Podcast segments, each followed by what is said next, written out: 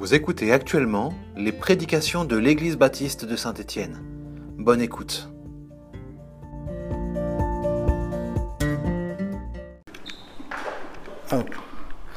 Alors, d'ailleurs, j'ai appris quelque chose en préparant ce message, c'est qu'il y a dans certains coins du monde où ça ne s'appelle pas un bretzel, mais ça s'appelle un pretzel, avec un P. Et je me suis demandé qui avait raison. Mais je pense que c'est le bretzel, en mon sens. Pourquoi est-ce que je vous parle du bretzel? Lorsque l'on cherche un peu l'historique du bretzel, on se rend compte qu'il y a tout un tas de légendes qui entourent justement la conception de ce petit gâteau, de ce petit pain, qui a une forme assez étrange, assez particulière, et qui est très apprécié par ceux qui sont amateurs d'apéro. Et j'ai choisi une de ces légendes parce qu'elle collait bien avec justement ce que nous allons voir. Dans une de ces légendes, eh bien, il semblerait que ça soit au 7e siècle, pendant une période de carême, qu'un moine avait décidé, avec toutes les prescriptions alimentaires, vous savez, pour le carême, il n'y a ni viande, il n'y a pas de graisse, il n'y a pas d'œuf, il n'y a pas de lait. Et il, il semblerait, en tout cas, qu'au 7e siècle, en plein carême, un moine s'était activé pendant le temps de son carême avec toutes ses prescriptions alimentaires en, tête à innover et à créer un nouveau pain. Et puis finalement, ce pain est arrivé. Un petit pain enroulé sur lui-même avec une forme assez particulière où on a l'impression qu'il a les bras croisés et semble-t-il au 7e siècle, régulièrement les chrétiens priaient sous cette forme. Pas nécessairement avec les mains comme nous le faisons aujourd'hui par exemple, ou comme nous avons l'habitude de le voir, mais avec les bras serrés contre eux-mêmes. Et la légende continue et elle disait que euh, finalement ce bretzel était une récompense pour les petits chrétiens qui venaient de finir leur catéchisme. On leur offrait un bretzel. Le bretzel. Qu'est-ce qui est particulier avec ce bretzel? C'est que ce bretzel, vous le voyez, a trois trous. Un seul bretzel, mais trois trous. Trois trous qui sont bien distincts les uns des autres, mais malgré tout, ils sont tous unifiés par une seule et même texture, finalement le pain du bretzel.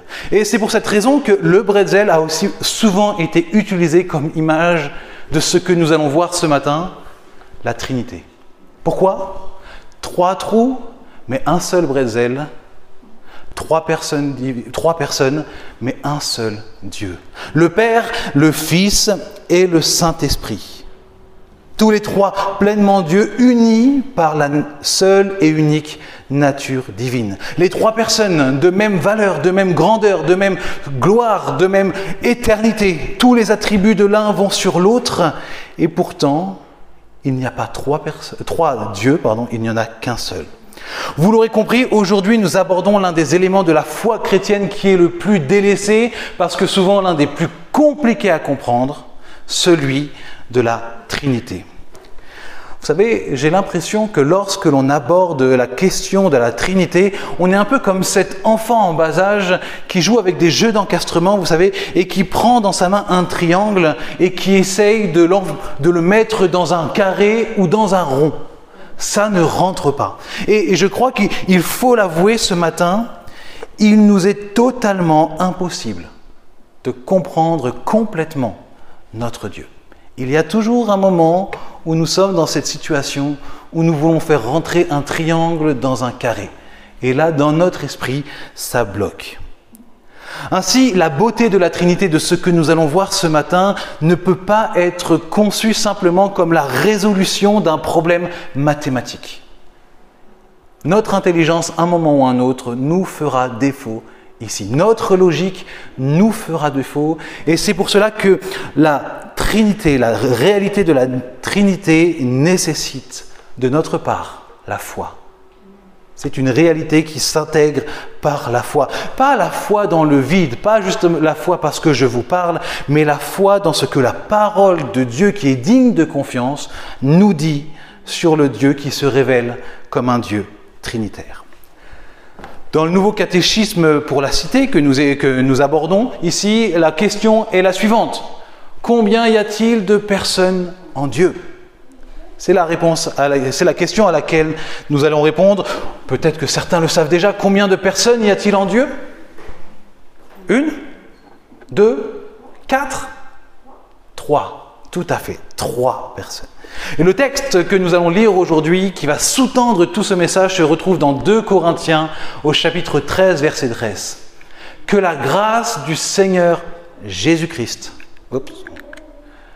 que la grâce du Seigneur Jésus-Christ, l'amour de Dieu et la communion du Saint-Esprit soient avec vous tous. Ce passage nous présente côte à côte les trois personnes de la Trinité. Le Père qui est simplement présenté comme Dieu, le Fils et le Saint-Esprit. Ce n'est pas le seul passage hein, qui nous présente les trois personnes de la Trinité. Il y en a un autre qui est bien connu et qui est encore plus représentatif, je pense, pour nous. C'est le moment du baptême de Jésus. Vous vous rappelez, hein, ce moment où Jésus est baptisé, donc nous avons Jésus qui est là dans l'eau, nous avons le ciel qui s'ouvre et Dieu le Père qui parle directement en disant celui-ci est mon fils bien-aimé et le Saint-Esprit qui se symbolise, qui se matérialise aux yeux de tous sous la forme d'une colombe. Cependant, le texte que nous lisons aujourd'hui dans 2 Corinthiens 13 est intéressant parce qu'il montre les trois personnes de la Trinité l'une à côté de l'autre et il les présente au travers d'une fonction particulière. Chacune de ces personnes de la Trinité a une fonction dans l'œuvre du salut. Le Père, donc Dieu ici, est celui qui manifeste son amour envers les autres personnes de la Trinité et envers nous. Le Fils est celui qui, par la grâce, nous permet justement de bénéficier de cet amour. Et le Saint-Esprit est celui qui nous offre la communion justement dans cet amour que le Père dispense au travers de Jésus-Christ. Amen, c'est beau d'entendre ça et de voir ça. Et ce matin, bien sûr, le temps est trop court pour survoler tout ce que nous avons à voir sur la Trinité. Je vous rappelle que nous donnons un cours dans nos locaux sur la Trinité qui dure six heures. Avez-vous six heures maintenant à m'accorder? Oui. Hmm. Bah moi non. Désolé. Donc aujourd'hui, nous allons voir simplement une facette de la Trinité, mais j'aimerais quand même rappeler euh, les sept affirmations essentielles de la doctrine de la Trinité. Quand on dit la Trinité, qu'est-ce que ça veut dire? Il y a sept affirmations. La première affirmation, Dieu est un, donc il n'y a seul Dieu. Le Père est Dieu. Le Fils est Dieu.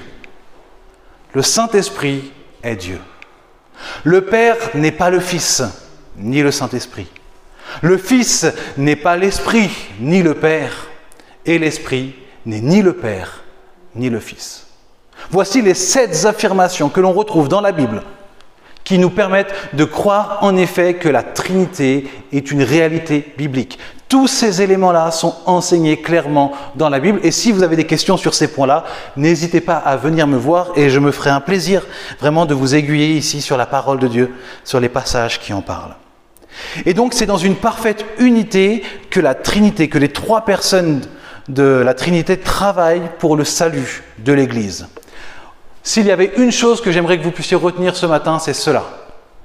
Le Père conçoit le plan du salut. Le Père conçoit le plan du salut, l'œuvre du salut.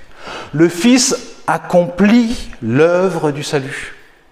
Et le Saint-Esprit applique l'œuvre du salut à la vie de l'Église. Là, c'est un résumé de tout ce que nous allons voir. Le Père conçoit l'œuvre du salut, le Fils accomplit l'œuvre que son Père a conçue et le Saint-Esprit vient appliquer l'œuvre que le Christ a accomplie dans notre propre vie. Commençons par le Père. Dieu le Père conçoit. Dieu le Père a conçu le plan du salut dans sa globalité, préparant les tenants et les aboutissants de notre salut. Et cela passe aussi par le fait qu'il choisisse volontairement ses enfants, dans l'optique que ceux qu'il choisit soient sauvés et qu'ils soient transformés à la ressemblance de Jésus-Christ. C'est le but de l'œuvre du Père, c'est que ses enfants soient transformés à la ressemblance de Christ. Éphésiens 1 nous dit, en lui, Dieu nous a choisis. Quand on dit en lui, c'est en Christ. En Christ, Dieu nous a choisis avant la création du monde pour que nous soyons saints et sans défaut devant lui. Dans son amour, il nous a prédestinés à être ses enfants adoptifs par Jésus-Christ. C'est ce qu'il a voulu dans sa bienveillance. Ici, on voit la volonté de Dieu de choisir et d'appeler de manière à ce que sa, famille, ses enfants, deviennent semblables à son Fils qu'est Jésus-Christ. Dieu le Père a conçu ce plan sans tenir compte de nos bonnes œuvres. C'est ce que nous avons dit tout à l'heure aussi dans les prières. Il n'a pas sauvé ceux pour lesquels il savait qu'ils seront de bonnes personnes. Non, il a librement fait grâce et il a manifesté son amour extravagant envers son Église. Et dans ce plan de salut, ce plan salutaire pour nous, le Père a lui-même choisi et il a ordonné le moment précis de la venue de Jésus. Ce n'est pas Jésus qui à un moment s'est dit c'est le moment pour moi d'y aller. Non. Galates chapitre 4 verset 4 nous dit lorsque le moment est vraiment venu, Dieu a envoyé son Fils, né d'une femme, né sous la loi. On voit ici le plan conçu par Dieu le Père pour l'œuvre du salut. Et si nous devions ce matin comparer l'histoire et l'œuvre du salut à un monument, une architecture extrêmement grande, eh bien nous pourrions dire que le Père en serait l'architecte parfait. Vous savez, le genre d'architecte, lorsque l'on voit la feuille sur laquelle il a dessiné, il n'y a aucune rature, il n'y a aucune trace de gomme. Tout est parfait. Toutes les données sont prises en compte parce que c'est lui-même qui établit toutes ces données. Dieu le Père est celui qui conçoit. Dieu le Fils, lui, est celui qui accomplit. Jésus-Christ, le Fils de Dieu, deuxième personne de la Trinité, a pour mission d'accomplir la volonté de son Père. Non pas en partie, mais de l'accomplir totalement. Et c'est pour cela que sur la croix, il peut dire librement, voici, tout est accompli. Jésus a tout accompli. Il l'a accompli à la fois par amour de son Père, parce qu'il aime son Père, mais aussi par amour de l'Église, parce qu'il aime cette Église pour laquelle il donne sa vie. Ce matin, je, lisais dans mon temps de, méditation euh, une personne qui nous encourageait pour euh, que nous puissions prendre conscience de la valeur que nous avons aux yeux de Dieu, et il rappelait que finalement ce qui définit notre valeur, euh, ce n'est pas le temps de travail que l'on a passé sur nous, mais c'est plutôt de savoir quel prix quelqu'un est-il prêt à mettre en jeu pour nous récupérer. C'est pour ça que parfois on a de l'art moderne, on a l'impression qu'il y a juste un coup de pinceau, ça ne vaut rien concrètement à faire.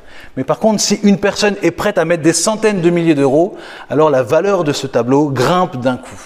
Nous, la Bible nous dit que nous n'avons pas une si grande valeur à cause de notre péché.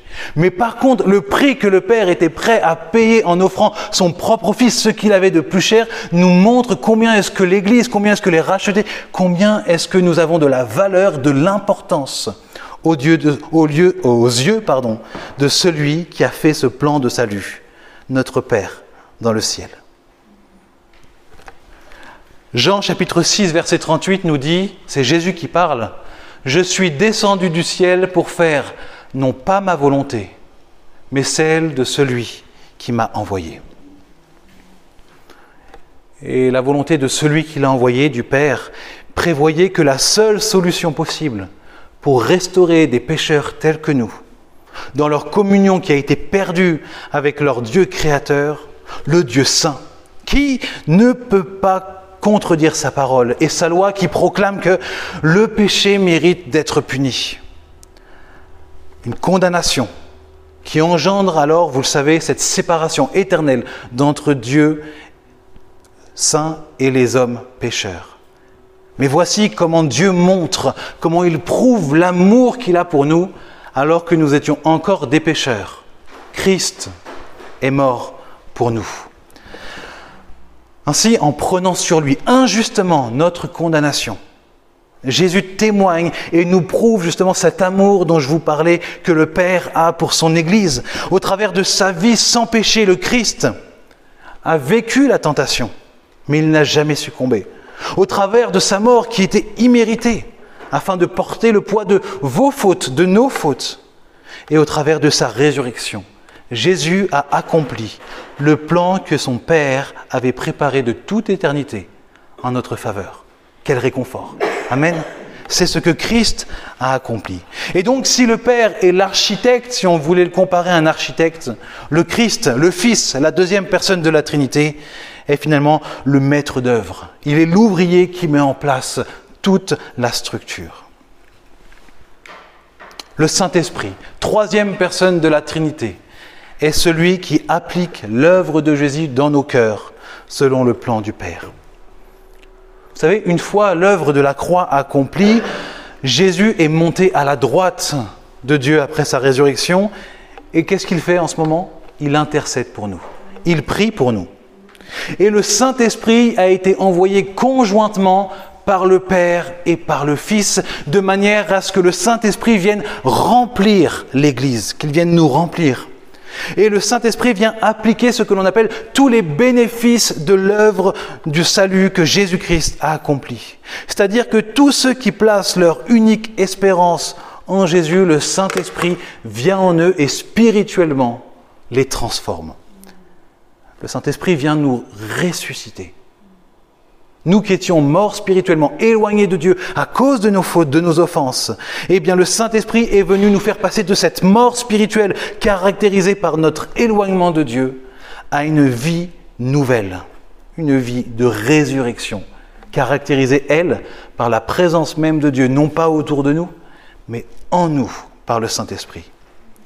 Mais le Saint-Esprit ne fait pas que cela. Maintenant, le Saint-Esprit continue d'agir en nous et il nous équipe de ses dons de manière à ce que nous puissions ensemble contribuer à ce que l'œuvre orchestrée par le Dieu Saint puisse continuer de se manifester et de s'accomplir dans notre vie. Mais ce n'est pas tout. Le Saint-Esprit, et cela sans interruption jusqu'à notre mort ou jusqu'au retour du Christ, il va venir dans notre cœur et il va témoigner à notre conscience de l'état de notre cœur. Il va dévoiler devant nos yeux nos péchés de manière à ce que nous puissions nous repentir et grandir en maturité devant Dieu pour que notre vie ressemble de plus en plus à celle de Jésus-Christ. C'est ce que nous dit la première épître de Pierre au chapitre 1. Là, ça résume tout ce qu'on vient de dire. Dieu le Père vous a choisi d'avance. Je vous le dis, vous n'êtes pas là par hasard. Nous ne sommes pas là par hasard. Conformément à son plan, Dieu le Père vous a choisi d'avance et vous avez été purifiés par l'Esprit. Pourquoi? Pour obéir à Jésus-Christ et bénéficier de l'aspersion de son sang. Que la grâce et la paix vous soient abondamment accordées.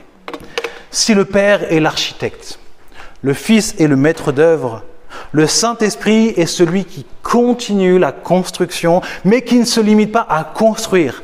Il est celui qui est un peu un architecte d'intérieur, qui va venir à l'intérieur du bâtiment pour s'assurer que ce bâtiment soit conforme et qu'il soit adapté au propriétaire de ce lieu. Qui est le propriétaire de l'Église? Ah, Ce n'est pas le pasteur. Hein c'est même pas vous en fait. C'est Jésus. Et donc le Saint-Esprit travaille en nous tous collectivement pour que à l'intérieur et à l'extérieur, ce lieu que nous sommes soit agréable pour notre propriétaire qui est Jésus. Qu'est-ce qu'un enseignement tel que celui-ci sur la Trinité peut avoir comme implication pratique?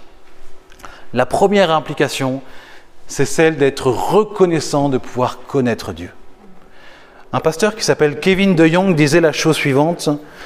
La doctrine de la Trinité, toutes les questions sur la Trinité sont cruciales pour le chrétien, car il n'y a rien de plus important au monde que de connaître Dieu. Amen. Il n'y a rien de plus important que cela. Et si Dieu existe en tant que Trinité et que nous, en tant que chrétiens, nous sommes baptisés au nom du Père, du Fils et du Saint-Esprit, alors nous devons prendre la Trinité au sérieux parce que nous voulons prendre Dieu au sérieux. Et c'est donc avant tout ce matin pour nous un appel à mieux connaître Dieu afin de l'adorer encore plus précisément. Voilà l'application pratique la plus importante de ce matin. C'est que ce que nous apprenons, ou alors ce que Dieu nous rappelle à la mémoire ce matin, doit nous pousser à l'adoration. et pouvoir remercier Dieu pour ce qu'il est, premièrement, et ce qu'il a fait et ce qu'il a organisé. Plus je connais Dieu précisément, plus je peux le remercier précisément. Deuxième application pratique, travailler dans l'unité. La Trinité nous aide à comprendre qu'il peut y avoir une unité dans la diversité. Il y a trois personnes différentes et pourtant qui travaillent pleinement ensemble pour accomplir l'œuvre du salut. C'est ainsi que le Père, le Fils et le Saint-Esprit peuvent travailler en parfait accord pour notre salut. Qu'est-ce que l'on a vu? Nous avons vu que le Père conçoit, le Fils accomplit et le Saint-Esprit applique l'œuvre du salut. De la même manière, nous en tant qu'Église, en tant que chrétiens, Christ nous appelle à travailler ensemble pour accomplir le plan merveilleux de Dieu. Amen. Il nous invite à travailler ensemble, pas à faire n'importe quoi ensemble. On n'est pas appelé à tout faire ensemble. Par contre, Dieu nous invite à travailler collectivement et à marcher ensemble en tant qu'Église locale pour s'assurer et pour l'écouter, pour mettre en place ce qu'il a décidé d'avance pour ce lieu, pour ce quartier, pour cette nation, pour ce monde. Et nous avons tous un rôle à jouer dans cela. Pas n'importe quel rôle, le rôle que le Seigneur nous assigne, afin que ensemble, dans ce travail collaboratif, dans l'unité, eh bien, nous puissions manifester un reflet de la parfaite unité qu'il existe au sein de la Trinité. Alors, je nous invite maintenant à la prière.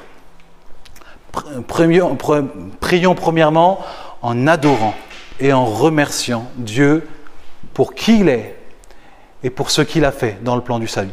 Je prends un exemple. Vous savez, les personnes de la Trinité, là, on se rend compte que dans l'histoire du salut, eh bien, elles ont, elles ont des rôles particuliers. Et ça doit aiguiller notre prière. Par exemple, nous ne pouvons pas dire, une fois que nous avons entendu cela, Père, je te remercie parce que tu es mort à la croix. Là, aujourd'hui, on se rend compte que non, ce n'est pas le Père qui est mort à la croix, mais c'est la deuxième personne de la Trinité qui est morte à la croix, le Christ. De la même manière, lorsque on, parle de notre sanctification et de l'œuvre qui se fait aujourd'hui pour marcher à la suite de Christ, bien sûr, on peut demander à Jésus son aide, mais on se rend compte que c'est le travail du Saint-Esprit ici. Et donc, on peut remercier Dieu pour le Saint-Esprit et demander au Saint-Esprit, merci de nous aider à marcher à ta suite, etc. Et plus on connaît Dieu précisément, plus on peut le remercier précisément. Et la deuxième étape de notre prière que je vous propose ce matin, c'est qu'on lui demande son aide pour savoir ce qu'il attend que l'on fasse ensemble ici. On ne peut pas tout faire. Il y a trop de défis autour de nous. Mais par contre, le Seigneur nous appelle à faire quelque chose pour sa gloire, en comptant sur lui, et nous avons besoin qu'il nous le dise et qu'il nous éclaire. Je nous invite à la prière maintenant. Que les frères et les sœurs se sentent libres de pouvoir euh, prier et d'élever la voix.